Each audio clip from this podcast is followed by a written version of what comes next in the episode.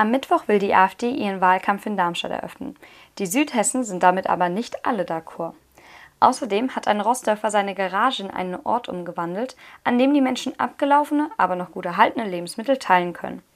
Und wie das Bündnis gegen Depressionen im Kreis Groß-Gerau psychisch belastende Krankheiten weiterhin den Kampf ansagt, erfahrt ihr jetzt in der sechsten Folge der Station vierundsechzig.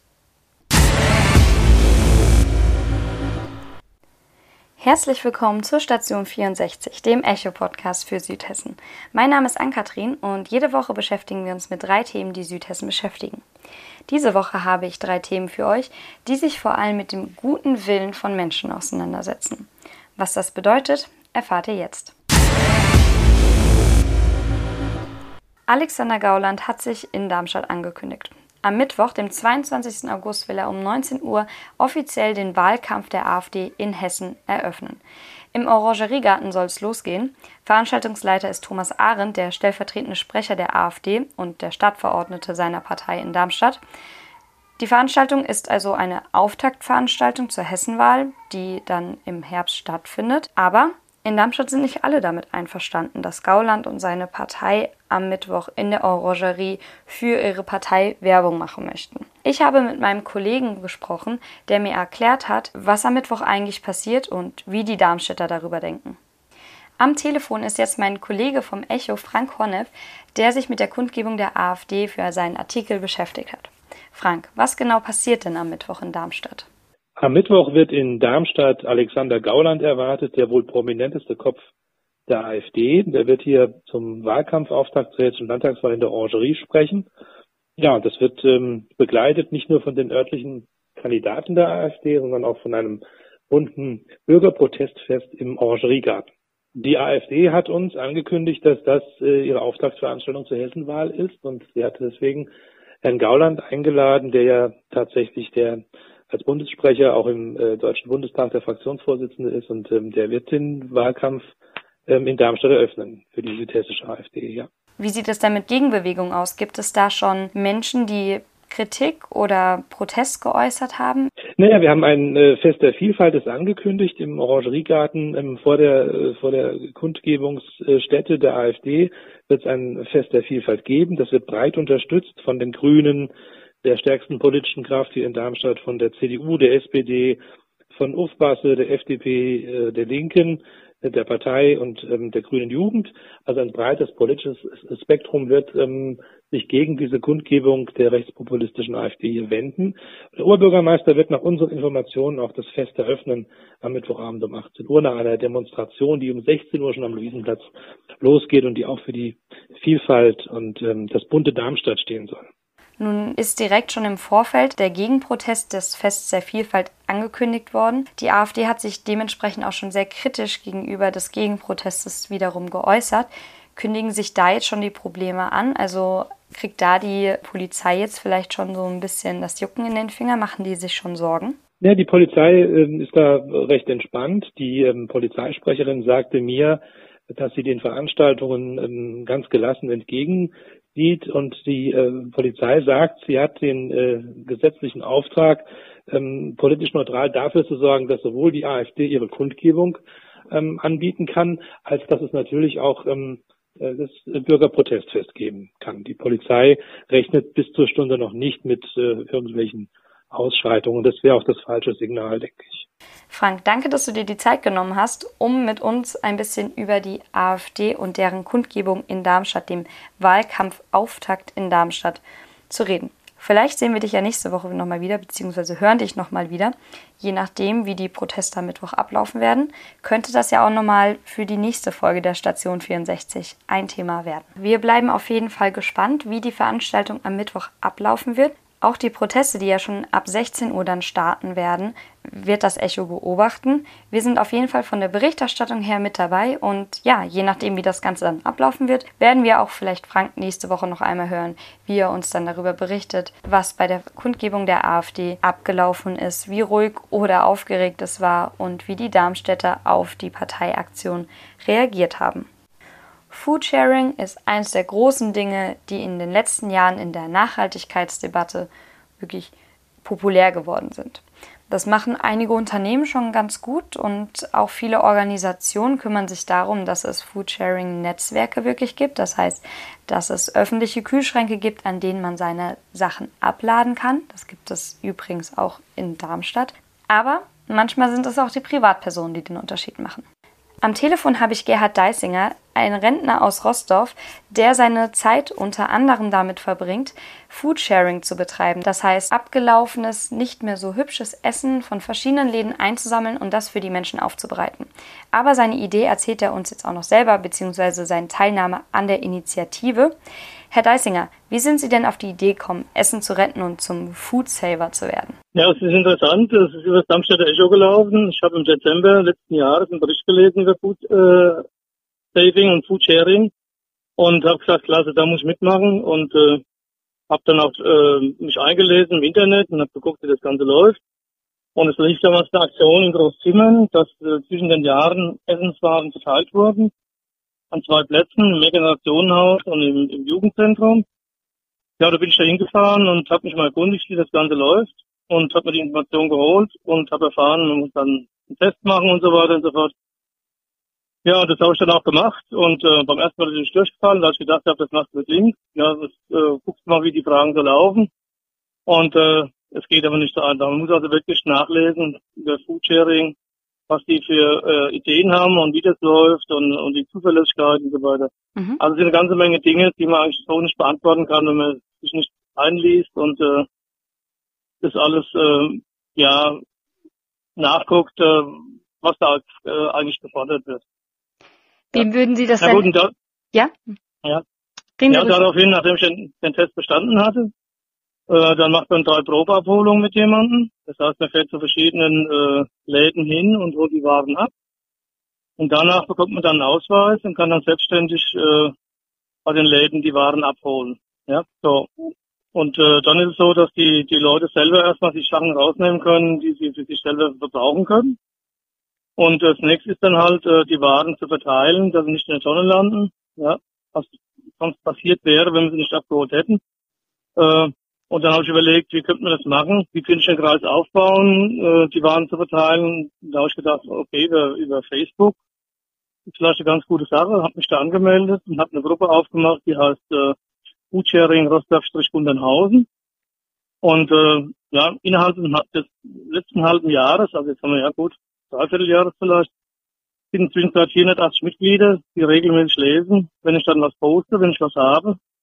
Und äh, innerhalb von fünf bis zehn Minuten kommen dann die Leute und holen die ersten Waren ab, die ich dann öffentlich äh, dann halt, äh, also ich mache dann ein Foto meistens davon, was für Waren da sind.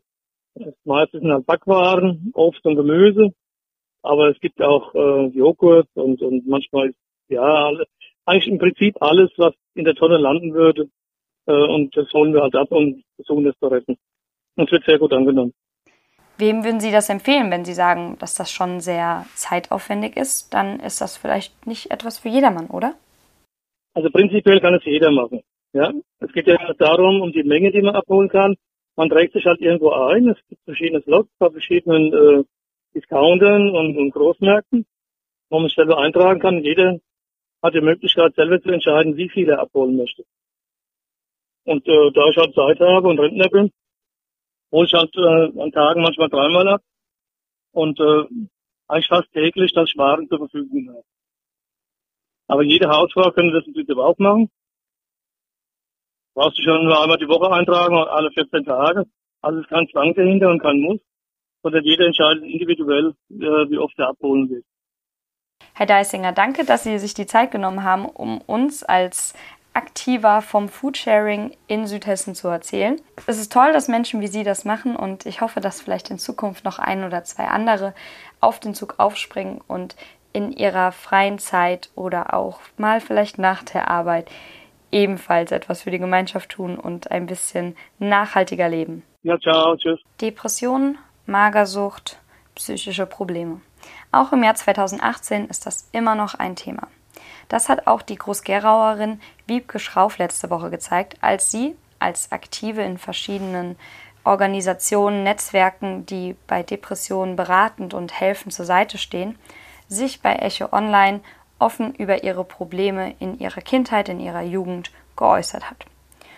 Für mich war das Anlass genug, um mich noch einmal mit der Arbeit von Kreisbündnissen gegen Depressionen wie das in Groß-Gerau auseinanderzusetzen.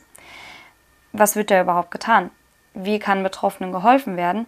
Und wie tritt man an gerade junge Leute heran, die Probleme mit ihrem eigenen Körper, mit ihrer eigenen Psyche haben? Im Jahr zweitausendachtzehn ist das auf jeden Fall kein Tabuthema mehr. Immer mehr Leute reden darüber und möchten auch gehört werden.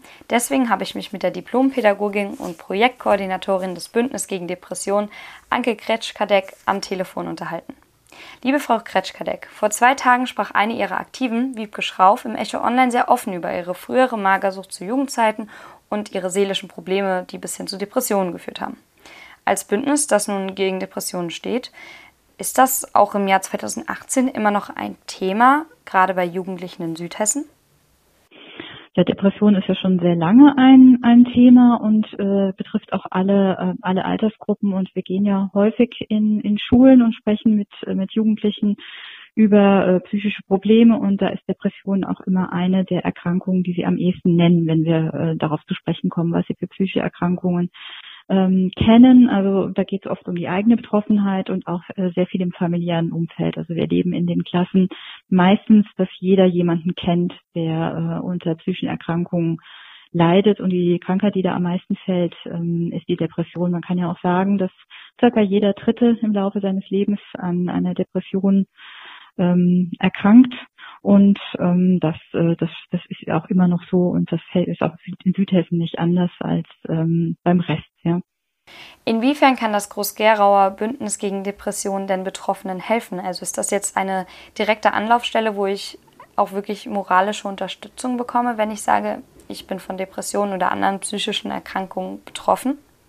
Ähm, wir sind in erster Linie da für die Öffentlichkeitsarbeit, also die Aufklärung über Depressionen. Da liegt unser Haupt, äh, unser Hauptfeld, ne, dass wir also Veranstaltungen organisieren, Infostände, gucken, dass wir Flyer verteilen im Kreis Groß-Gerau, dass man sich über Depressionen informieren kann. Und wir sind aber auch Ansprechpartner, erste Ansprechpartner für Betroffene und ihre Angehörige, so als, als Lotse, als Wegweiser. Also wir machen auch mal Erstberatungen, aber an sich geht es dann darum, wohin kann ich mich wenden. Also wer sich an mich wendet, mit dem führe ich ein Erstgespräch, wenn, wenn sich das als, als sinnvoll erachtet, und dann ähm, äh, gucke ich, wo kann er sich hin, hin hinwenden und mache so die Erstaufklärung, aber wir machen als Bündnis jetzt kein, äh, keine längeren Begleitungen, weil das ist einfach nicht unser Thema, und dafür gibt es auch ein sozialpsychiatrisches Netz im Kreis Groß-Gerau. Also wir sind ja hier gut aufgestellt mit, mit Anlaufstellen, ja, und da gucke ich dann einfach, äh, wo passt derjenige Mensch mit seinem Anliegen äh, hin und gucke dann eben dahin zu bringen irgendwie oder ihm das zu empfehlen, sich da hinzuwenden. Lassen Sie uns noch kurz über das Schulprojekt Verrückt na und reden. In welcher Form tritt denn das Bündnis an die Schüler heran und wie funktioniert das Ganze überhaupt? Also das ist ein Projekt vom Bündnis gegen Depression, was wir hier im Kreis Groß-Gerau umsetzen, einfach mit dem Gedanken, dass wir mit unseren anderen äh, Veranstaltungen vor allem Menschen im Erwachsenenalter erreichen. Und wir haben uns dann damals zweitausendneun, da waren wir schon als Bündnis einige Jahre aktiv, überlegt, wir müssen noch etwas tun, um an, an Jüngere heranzukommen, und, und haben uns gedacht, wenn die eben nicht zu uns kommen, gehen wir zu ihnen, und hatten uns dann mit dem Projekt Verrückt na und äh, befasst und haben uns überlegt, was wollen wir hier machen. Wir gehen in die Schulen zu den Schülern und sprechen da einen Schultag lang mit ihnen über das Thema seelische Gesundheit, und da geht es auch in diesem Projekt über das Thema Depression hinaus. Herzstück dieses Konzepts ist, dass wir mit mit äh, Profis da reingehen, also äh, Menschen, die im, in der Sozialpsychiatrie oder in der Psychiatrie arbeiten, und vor allem aber auch richtigen Profis, also Menschen, die eine psychische Krankheit erlebt haben und dann davon den Schülern äh, berichten. Und das ist eigentlich das Wichtigste an dem, an dem Projekt, diese Begegnung mit, mit den Betroffenen. Das Ganze arbeitet mit dem Überraschungsmoment, dass nämlich die Schüler und Schülerinnen vorher gar nicht wissen, dass jemand mitkommt, und das auch erst am Ende vom Projekt erfahren, als der Betroffene seine, dann seine Geschichte erzählt. Und da sind die Schüler oft sehr überrascht, dass sie jemand ähm, vorher schon stundenlang erlebt haben und gar nicht auf die Idee gekommen sind, dass der äh, psychisch krank ist, ne? Dass er das erlebt hat, was er erlebt hat, weil die Vorurteile sind ja oft dann doch noch sehr groß, ne? Dass man sich denkt, das müsste man gleich sehen, ja. Aber vielen sieht man das eben auch nicht an, oder die haben es schon so weit hinter sich gelassen, dass sie äh, damit wieder gut umgehen können, ja. Also es ist ein wirklich sehr, sehr gutes und sehr effektives äh, Projekt, weil es ähm, eingebettet ist in eine sehr gute Didaktik, wie, wie wir an die Schüler rangehen, dass wir auf das eingehen, was die Schüler rein reinbringen und eben sie dahin führen, dass sie dann diese Begegnung haben mit jemand, der Experte in eigener Sache ist, persönlicher Experte. Liebe Frau Kretsch-Kadek, ich bedanke mich bei Ihnen, dass Sie sich die Zeit genommen haben, uns hier in Südhessen ein bisschen über das Thema aufzuklären und natürlich auch vor allem für Ihre Arbeit im Bündnis gegen Depressionen in Groß-Gerau. Ja, das waren jetzt drei relativ soziale Themen. Wir hatten heute die AfD-Kundgebung in Darmstadt. Wir hatten das Foodsharing-Projekt eines Rentners in seiner Garage und welche Wellen er damit schlägt.